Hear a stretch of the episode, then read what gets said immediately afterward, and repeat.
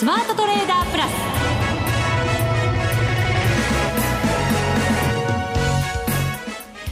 全国のリスナーの皆さん、こんにちは、内田まさみです。ここからはザ・スマートトレーダープラスをお送りしていきます。この方にご登場いただきましょう。国際テクニカルアナリスト、福永博之さんです。こんにちは、よろしくお願いします。よろしくお願いいたします。さんがつさんじゅういちにち、はい、もう実質的には新年度入りということになるわけですが、そうですね、はいえーまあ、あそうした中で明日は週末、はい、でなおかつ、えー、日銀の短観、雇用統計ね、もう本当に アイエスエム 製造業ね、はい、もう本当になんか重要指標が明日一日に集中していると、あと中国のあの製造業の ピーエムアイ も出ますからね。わお。あの財新とそれから政府が出すものとね、両方出ますので、朝から夜まで、はい、目が離せないドキドキワクワクハラハラね、本当そんな感じですよね。ですから、まあ、そういう意味ではあの今日のこの、まあ、あの本当にあのにせんじゅうごねんど最終売買日ですね、はいえー、ちょっとこう売り物に押されてしまった感はありますが、しかも引けにかけてね、はい、で商いもね少し膨らんで、うん、あの久しぶりにあの売買高の方もにじゅうおくかぶを超えて、はい、で売買代金もにちょうさんぜんおくえんぐらいですかね。そうですね、にちょうさんぜんななじゅうさんおくえんですね、はい、あのというところで、まあ、それなりに商い膨らんで、月末期末のですね、えー、商いがまあ一巡したっていうところではあるかと思うんですが、はい、あのー、なんか昨年もね同じような動きをしていたというようなことで、月末、あ、はい、期末ね、期末そうなんですよ、下げたんですよね、ね、ええ、あの上昇して始まったんですけど、まあ、あの一気に売られて終わったというところで、で昨年のその年末、これ一応やっぱりにじゅうごにち移動平均線の上で終わってるんですよね、はい、でただあの今年と違うのは、今年もにじゅうごにちせんの上で終わってるんですけど、まあ、ギリギリちょっと下回った感じですかね、うん、よんじゅうはちえんぐらい下回ってるんですかね、よんじゅうごえんぐらいですかね、はい、で去年は一応そのにじゅうごにちせんギリギリのところで終わってですね、でななじゅうごにちせんよりも上にあったんですよ、はい、もう上昇トレンドの中だったんですね。ところが今年はあのななじゅうごにちせんまだ上で、であ上にいくらぐらいにあるんですか。ななじゅうごにちせんはですね、ええ、いちまんななせんにひゃくさんじゅうななえんですね、はあ、ですからちょうどサンドイッチされた形、まあ、挟まれた形の中で、うんえー、期末今日下振れて終わったということなので、短い線いつかも上ですもんね、うん、そうですね。で為替もちょっと円高方向に触れてますから、まあ、ちょっと週末の動きの前に皆さんやっぱりちょっとこうポジションを減らそうかなっていう動きだったのかなっていうところでありますね。ね、週末だけを考えてそれならいいんですけど、はい、んその先をまたねさらに考えてって、本当にいいツッコミしますねそうですかいや最高のツッコミじゃないですかこの後詳しくその答えを導き出していただきたいと思いますので、はい、答え出るかどうか分かりませんけど、まあ、あのヒントになることは皆さんにお話したいと思います、ね、はい、よろしくお願いします、はい、さあそれでは番組進めていきましょう。この番組を盛り上げていただくのはリスナーの皆様です。プラスになるトレーダーになるために必要なテクニック、心構えなどを今日も身につけましょう。どうぞ最後まで番組にお付き合いください。この番組はマネックス証券の提供でお送りします。スマートトレーダー計画、よーいドン。さあそれでは改めて日経平均株価、今日は大引けが いちまんろくせんななひゃくごじゅうはちえんろくじゅうななせんでひゃくにじゅうえんにじゅうきゅうせん安で終わっています。はい、安値引け。安値引けですね。はい、まあ、トピックスはまあ若干安値よりはあの上で終わってはいるんですけどもね。はい、えー、まあ今お話あったように、まあ、日経平均株価は引けにかけて売られて、で、えー、商いも膨らんで、まあ、安値引けという形になりまして、えー、まあ実際朝方は本当にあのニューヨークの上昇なんかを交換してですね、うん、えー、ひゃくえんぐらい、まあ上昇して始まって、でその後いちまんななせんえんだい回復する場面あったんですよね。はい。で、ところが、まあその後、もうすぐに買いが続かなくなってしまってですね、徐々に上げ幅を縮めるという状況になって、まあ日中は本当方向感のない値動きだったんですけれども、結果的にはあの下げ幅広げて終わっちゃったという安値引けっていうですね、うん、流れとしては本当に良くない流れですね。そうですね。為替もひゃくにじゅうえんだいの今まあ前半って言ってもいい水準ですね。さんじゅうはちせんぐらい。そうですよね。はい、で、まあ、こういうふうになってきますと、よく言われるのが、まあ、株式市場の、あの、まあ、見方としてはですよ。よく言われるのは、基本的にやっぱり来期の業績に対する、こう、まあ、あ期待だとか。はい、あるいは、あの、まあ、今期の着地がどうだとかですね。まあ、そのあたりが、こう、注目されるっていう流れになっていくところなんですけども、あの、実際に今、内田さん、あの、昨日の時点のですね、はい、日経平均株価の ピーアール と、あと イーピーエス、一株当たり利益、うん、どのぐらいかって、なんとなく想像つきます？ イーピーエス がね、はい、ちょっと下がったのを知ってるんですよ。せん、はい。いくつかなそれだったら、もうリスナーの皆さん全員答えられそうですね。そうですよね。もうちょっと言ってほしかったな。千飛び。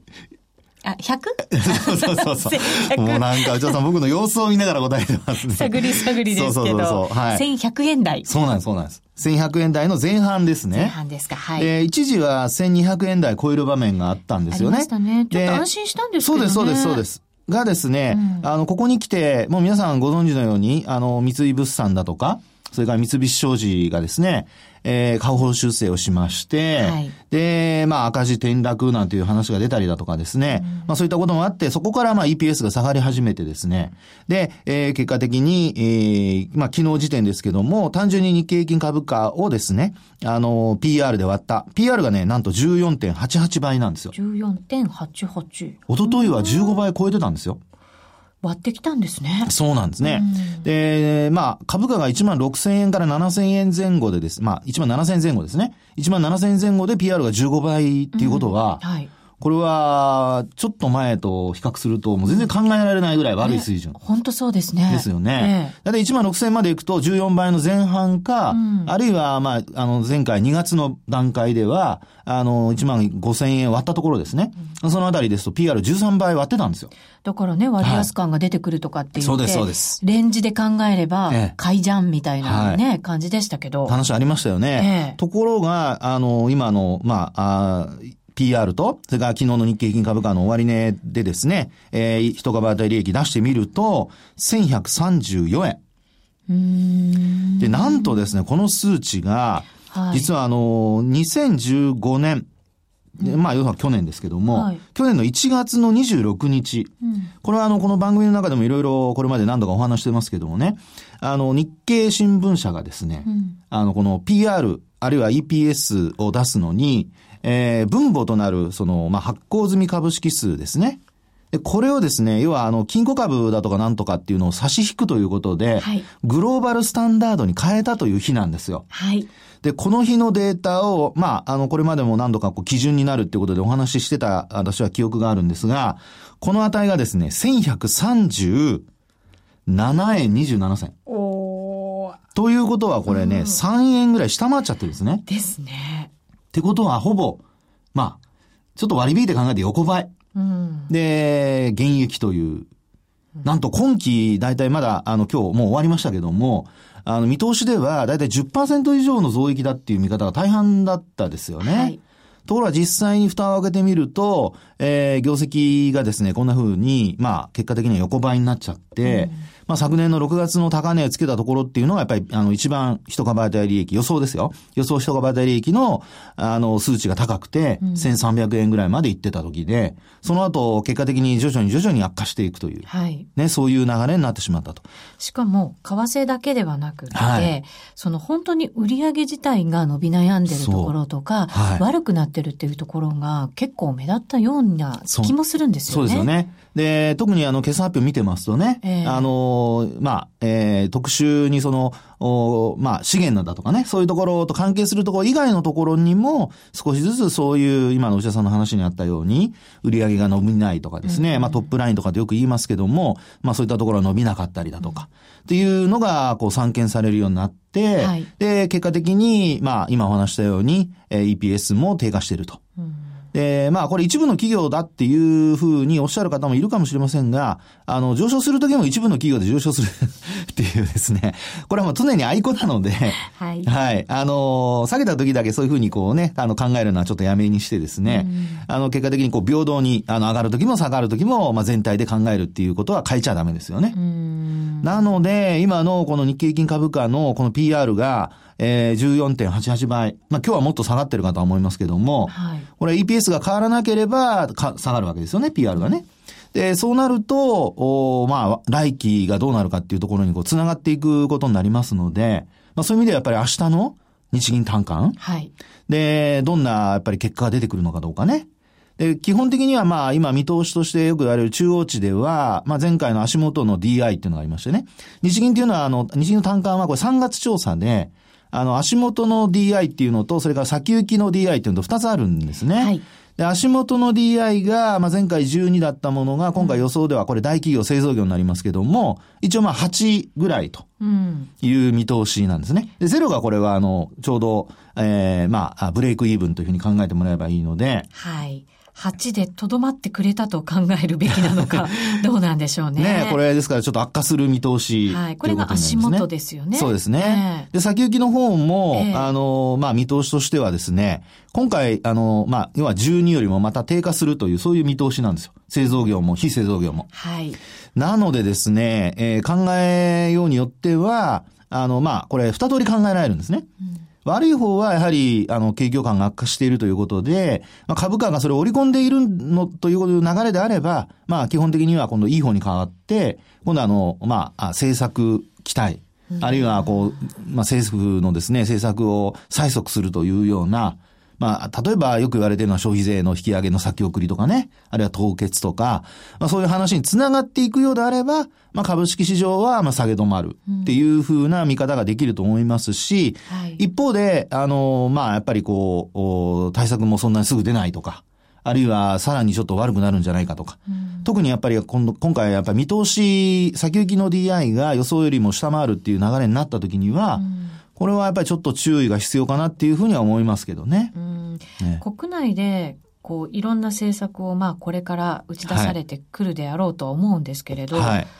それで潤う企業って本当に一部であって、はい、こう世界がやっぱり少しずつ良くなっていったりとかしないとダメだよっていう企業の方が今圧倒的に多いような気もするんですよね。うそうなるとなかなかやっぱりこう全体をわっと盛り上げるっていうわけにはいかないっていうのも現実なんでしょうけどね。そうですね。もう本当にあのまさに吉田さんの言う通りでですね、やっぱりそのあたりがあの不安要素として、はい、やっぱり株価の頭を抑えるとか上値を抑えるとかっていうことにねなりかねないと。で一方であのまあ、株式市場もうちょっと目視野をこう広げてみると。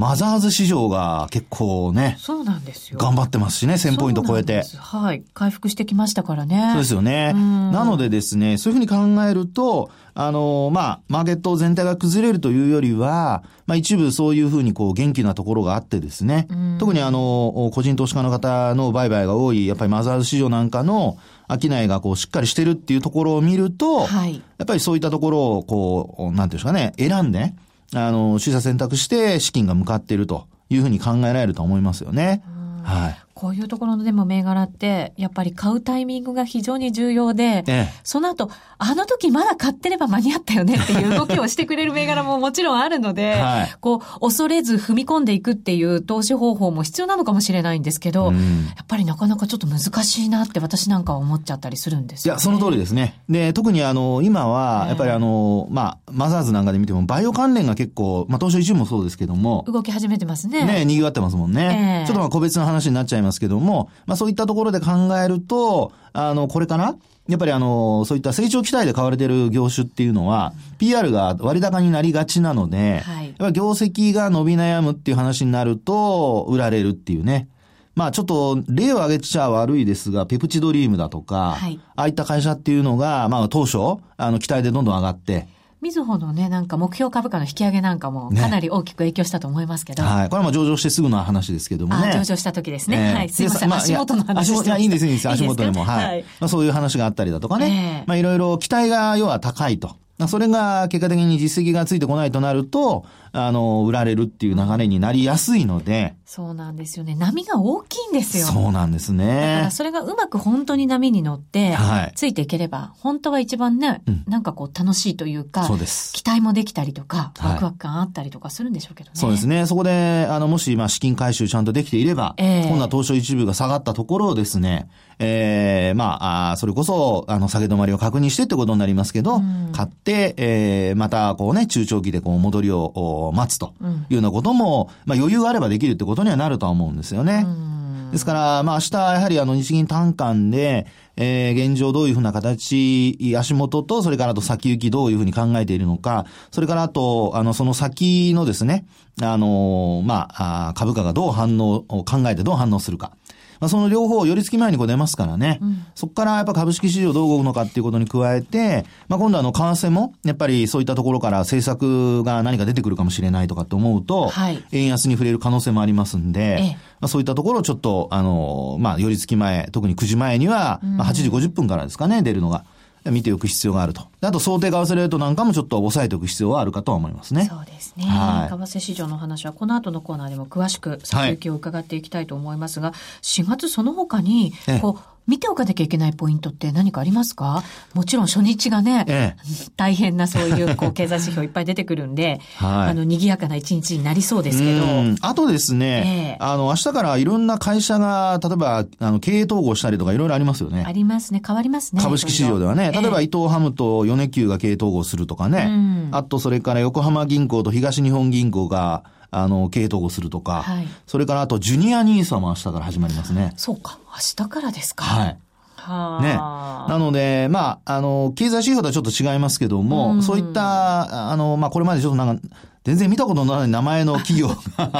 いきなりこう出てくるっていうことになりますので。そのあたりちょっとびっくりしないように。そうですね。しばらくちょっと 手,、ええ、手間取るというか戸惑うというか、はい、なんかね、いろいろしそうですけどね。そうですよね。ですからそういう新年度入りして、えー、いろいろ、まあ、企業の名称が変わったりだとか、あるいは新しい制度が導入されたりだとか、はい、そういうようなことがあるっていうことをまず頭に入れとくのと、それからマーケットは、あの、まあ、ボリュームが膨らむかどうかですね。そうですね。本当だったらですよ、はい、そういうこう、機関投資家だったりするっていうところの新しい資金が入ってくるっていう期待感だって本来はあるわけですよね。新年度っていうと、えー、ですからまあただ週末なので、うん、あの商いそんなに膨らまないかもしれませんが、まあ、明日、そうでしょうね。明日はねですけどもあの来週以降ですね、えー、方向感が出ると出たところで、はい、商いが膨らむかどうかっていうところはやっぱりちょっと一つはあのポイントになってくるんではないかなと思いますよね。うん、でもなんか イーピーエス とかの話とか聞いちゃうとなんか決して今が割安じゃないんじゃないかなとかっていうふうにね、なんとなく思っちゃうんで、そうするとなかなか買いの手も出てこないのかな。そうなんですよ。ですからね、もうそういう意味ではあのやっぱ個別株物色っていうのが、うん、やっぱしがつもやはりこうメインストリームというかね、はい、あのそういう方向にやっぱり行きやすいのかなと思いますね。指数が上がるというよりは、うん、なので、えー、まあしがつの下旬からあの、それこそさんがつ期決算企業の決算発表もスタートしますし、はい。まあ、そこでやっぱり来期の業績ですね。まあ、明日からもう、あの、今期ってことになりますけども、えー、しがつ以降の業績見通しが出て、うん、果たしてそこで増益というふうに、まあ、持っていける企業がどれだけあるか。はい。はい。で、まあそういった企業が素直に買われるのであれば、やっぱりそういったところを、うん、あの、個別株としては、まあ、あの、えー、まあ物色対象として考えるというふうに、うん、えー、する方が、あの、逆張りというのはですね、ちょっと二極化する可能性もあるので、はい、注意した方がいいかなと思いますね。そうですね。はい、自分の中で、こう、この業種だったら、売り上げが安定して、まあもしかしたらちょっと伸びてるかもしれないな、みたいなところも注目しつつ、はい、そうですね。はい、期待もしつつ見ていかなきゃいけませんね。と思います。はい。えー、それではお知らせ挟んで為替情報もお伝えします。これまでこんな エフエックス はなかった。ついにマネックス証券から革新的な エフエックス 取引プラットフォームトレーダブルがリリースされました。トレーダブルはデンマーク発の全く新しい エフエックス。使いやすい操作性はもちろんのこと、豊富に用意されているアプリをトレーダブルにダウンロードすることで、お客様の思い通りのツールやサービスを使用できます。世界中の開発者が提供するアプリを使って、自由自在にお客様の取引スタイルを実現。最低取引単位はせん通貨単位だから、少額でもお取引が可能です。リスクが心配な初心者の方でも始めやすい。また、米ドル円やユーロ円などの主要通貨から高金利通貨の豪ドル円や南アフリカランドまで豊富なじゅうさんしゅるいの通貨ペアを取り扱っています。口座開設のお申し込みはパソコンやスマートフォンからマネックス証券で検索。まずはトレーダブルの使い勝手を堪能してみてください。今すぐお申し込みを。トレーダブルのお取引に際しては証券総合取引口座とトレーダブル口座の開設が必要です。エフエックス 取引では元本損失、元本超過損が生じる恐れがあります。お取引の前には当社ウェブサイトに記載の契約締結前交付書面などを必ずお読みください。マネックス証券株式会社金融商品取引業者関東財務局長金商第ひゃくろくじゅうごごうザ・スマートトレーダープラス今週のハイライト。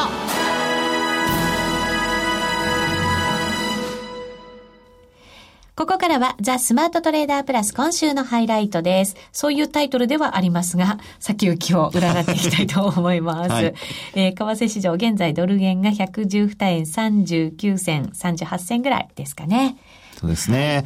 まあドル円、まああのユーロ円もあるかと思いますけど、はい、やっぱ今週やっぱ一番大きなのは、あのー、えー、まあ、イエレン、えー、エフアールビー 議長ですね。あの、講演を行って、はい、まあ、そこから、ちょっと流れが急にこう、逆戻りしちゃったという。ドル売り。ね。ザ・ドル売り、ね。はい。で、それまであれだけですよ。他の、あの、エフアールビー の理事、あるいはまあ、投票権持ってるかどうか別としても、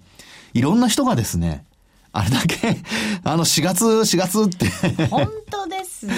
ね、あれだけね、だからきっと、誘導尋問みたいなね、はい、記者の質問から引き出されたのかもしれませんけど。まあね、はい。でもね、あれだけしがつ、しがつ、しがつ、しがつ、いろんなこと言われて。ここに来て、額ですよね。ねえ、まあですから、そこまででポジション手締まってた人は、まあ基本、ショートにすんなり入れたのかとは思うんですけど。えー、ちなみに、あの、前回の放送の中で、あの、移動平均線じゃない、あの、トレンドライン気にしてるって言ってたの覚えてますかね？福永さんが、はい、これ私とあの、内田さん以外誰かいましたっけ？いなかったかな。いやいやいやいや、またそんなこと言う。もう困ったもんだな。覚えてますよ。いや、まあ、僕から言いましょう。はい、よろしくお願いします。はい、あの、当時というかですね、あの、まあ、放送の中でお話ししたのは、はい、まずあの、しがつ、あ、失礼、にがつですね。うん、にがつのじゅうろくにちに、あの、ひゃくじゅうよえんのろくじゅう、あ、ごめんなさい、はちじゅうななせんぐらい。はいはい、はちじゅっせん台をつけたところと、それからあともう一つ。これは、あの、さんがつに入ってからですけど、さんがつとおかの高値、ひゃくじゅうよえんのよんじゅうよんせんとか、そんなあたりですね。はい。まあ、このあたりを結んだラインっていうのが、まあ、一つ、あの、気になりますねと。思い出しました。チャート見てて思い出しました。よかった。はい。ね、これ、抑えられちゃったんじゃないですか、結局。ね。ね、結局、その日の、うん、あの、まあ、本当に強いというふうに考えるのであれば、うん、マーケットはよく先取りするって言うじゃないですか。なので、まあ、そのラインまで到達してもおかしくなかったわけですよ。はい。ところがですね、えー、その、まあ、議長のですね、イエレン議長の講演の前のところまで行ってもひゃくじゅうよえんに届かなかったと。うん、そうなんです。ひゃくじゅうさんえんの、まあ、はちじゅう銭ぐらいですかね。はい、そうですね、えー。で、そのトレンドラインの、まあ、下降トレンドラインになりますけども、そこの手前で、で、えー、結果的に、まあ、講演の話を受けて、えー、反落する流れになってしまったと。なんだろうな、面白いタイミングで出てきますよね。なんか相場に人が動かされてるみたいな。ね、本当ですね。ね、感じに見えますね、こうすると。本当そうですよね。ですから、まあ、あの、こういうふうにお話したように、やっぱりトレンドラインというのが、あの、一応、まあ、心理的な、はい、あの、投資家が、やっぱりちょっとこう、気にするラインになっていて、うん、まあ、ここをやっぱり抜けきれない中で、えー、まあ、逆の動きになってしまったと。ですから、逆の動きはちょっと加速した形になっちゃってますよね。そうですね。結果、だからもうひゃくじゅうよえん台も乗せられないんじゃないの、はい、みたいな、うん、ちょっと意識が芽生えてしまったり。そうですよね。で、えー、移動平均線で見ても、あの、一般的なにじゅうごと、私はいつかを使って見てますけど、まあ、あとななじゅうごとかですね、はい、えー、にじゅうごとななじゅうごを下回って終わはい、ごめんなさい、えー、っと、ななじゅう、えー、ななじゅうごじゃなくてにじゅうごといつかですね、うん、にじゅうごといつかを下回って終わってしまっていると。はい、で、今日も、まあ、ほぼ十字足のような形にはなってるんですが、うん、えー、雇用統計の前にやっぱり方向感なかなか出づらいというですね、そういう動きになっていると。ですから、雇用統計、あのー、まあ、昨日でしたか、一昨日でしたかね、エーディーピー が出ましたよね。はい。えっと、エーディーピー の、あの、数値も、一応、あの、じゅうきゅうまんにんぐらいというふうに見られていたものがにじゅうまんにん超えましたので、うんはい、まあ、そういう意味では、あの、結果的にいい数値になって、えー、たんですけど、まあ、そこの動きを維持できなかったということなので、うん、えー、今回もその雇用統計が出て、あのー、まあ、いい数値になったとしてもですよ、今回のこの、やっぱり、にじゅうくにちの、このひゃくじゅうさんえんの後半。はい。はちじゅっせんぐらい。はい、うん。ここをやっぱり抜けきれないと、あるいは抜いたとしても、先ほどお話したような、あのにがつとそれからさんがつのそれぞれ高値を結んだトレンドラインですね。はい、これをやっぱりしっかり明確に抜けていかないと、えー、押し返されてしまう、あるいはまた持ち合いになってしまうっていうことが考えられますので、まあ、このあたりちょっとあの皆さん要注意ってことにはなると思いますね。そうですね。しがつの エフオーエムシー あたりまでは、はい、ちょっとこうドルがもしかしたら強い動きになるんじゃないかと思いましたけど、はいね、イエレンさんの発言をきっかけにこう動きになってますから、はい、そうなるとやっぱり下目線で下をこう強く意識したトレードしていかなきゃいけないのかなっていう感じにはなってますよね。そうですね。ですのであの本当にそういう意味ではあの下に触れた時に、はい、あの加速する流れにもなる可能性がありますので、そこはちょっと要注意ですよね。これまでの流れと違ってね。ちなみにこう、はい、加速した場合ですよ、下に、はいはい、家庭ですけどね、家庭の話ですけど、ええええ、やっぱりこれひゃくよく皆さんが言うひゃくじゅうえんであるとか、はい、その下のひゃくごえんであるとか、ええ、そのあたりがやっぱりこう目安になってくると思うんですけど。そうですね。で、その前にやっぱりこれもトレンドラインちょっと皆さん引いてほしいんですけど、はい、にがつのじゅういちにちと、うん、それからさんがつのじゅうしちにち、うん、それぞれ下髭ありますよね。はい、あります。これ、あの、結んでもらうとちょうど平行線になってるんですよ。先ほどの下降トレンドラインと。はい。ね、綺麗に。うん、なので、えー、そういう意味では、このトレンドライン、今お話した、内田さんからあったように、やっぱひゃくじゅうえん台に、まあ本当に、まあ前半まで行くとなると、今お話したような下降トレンドライン、これ割る必要があるので、はい、明確に割って、えー、終値で割り込むかどうかね、うん、そのあたりをちょっとこう買い戻すかどうかのタイミングにするとか、測るその目安にするとかですね。そうですね。は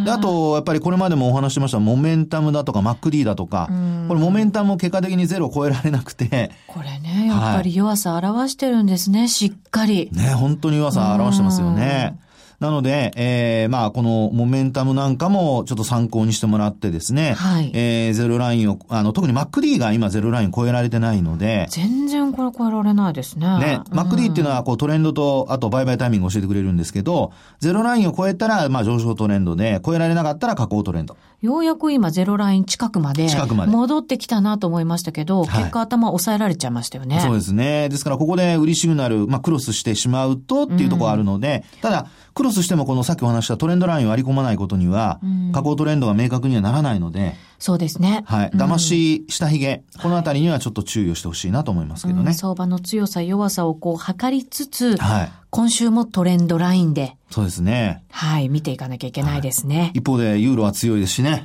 そうなんですよね。やっぱりでもまあ、ドルの弱さみたいなものが非常に際立ってる。はい感じもね、本当そんな感じですね。ですから、まあ、ユーロドルなんかもちょっと強含みになってますしね、はい、ですからドルが弱くなった時、皆さんあの逆のポジション持ってる時には注意するのと、はい、あとはそれまでに大きなポジション作って、うん、一か八かに出ないようにそれだけは注意をしてほしいと思いますけどね。本当そうですね。はい、はい、あの注意しながら、はい、堅実に堅実に。そうですそうです。方向が出てからで十分間に合いますから、はい、ということでございます。明日は本当にねちょっと大変な一日になりそうですから、株から為替から朝から晩までもう目が離せませんからね。本当そうですね。ポジションなるべくなんか少なめにして、そうですそうです、はい、見ていただきたいなと思います。はい、さあそろそろお別れの時間が近づいてきました。ここまでのお相手は福永博之と内田まさみでお送りしました。それでは皆さんまた来週、また来週。この番組はマネックス証券の提供でお送りしました。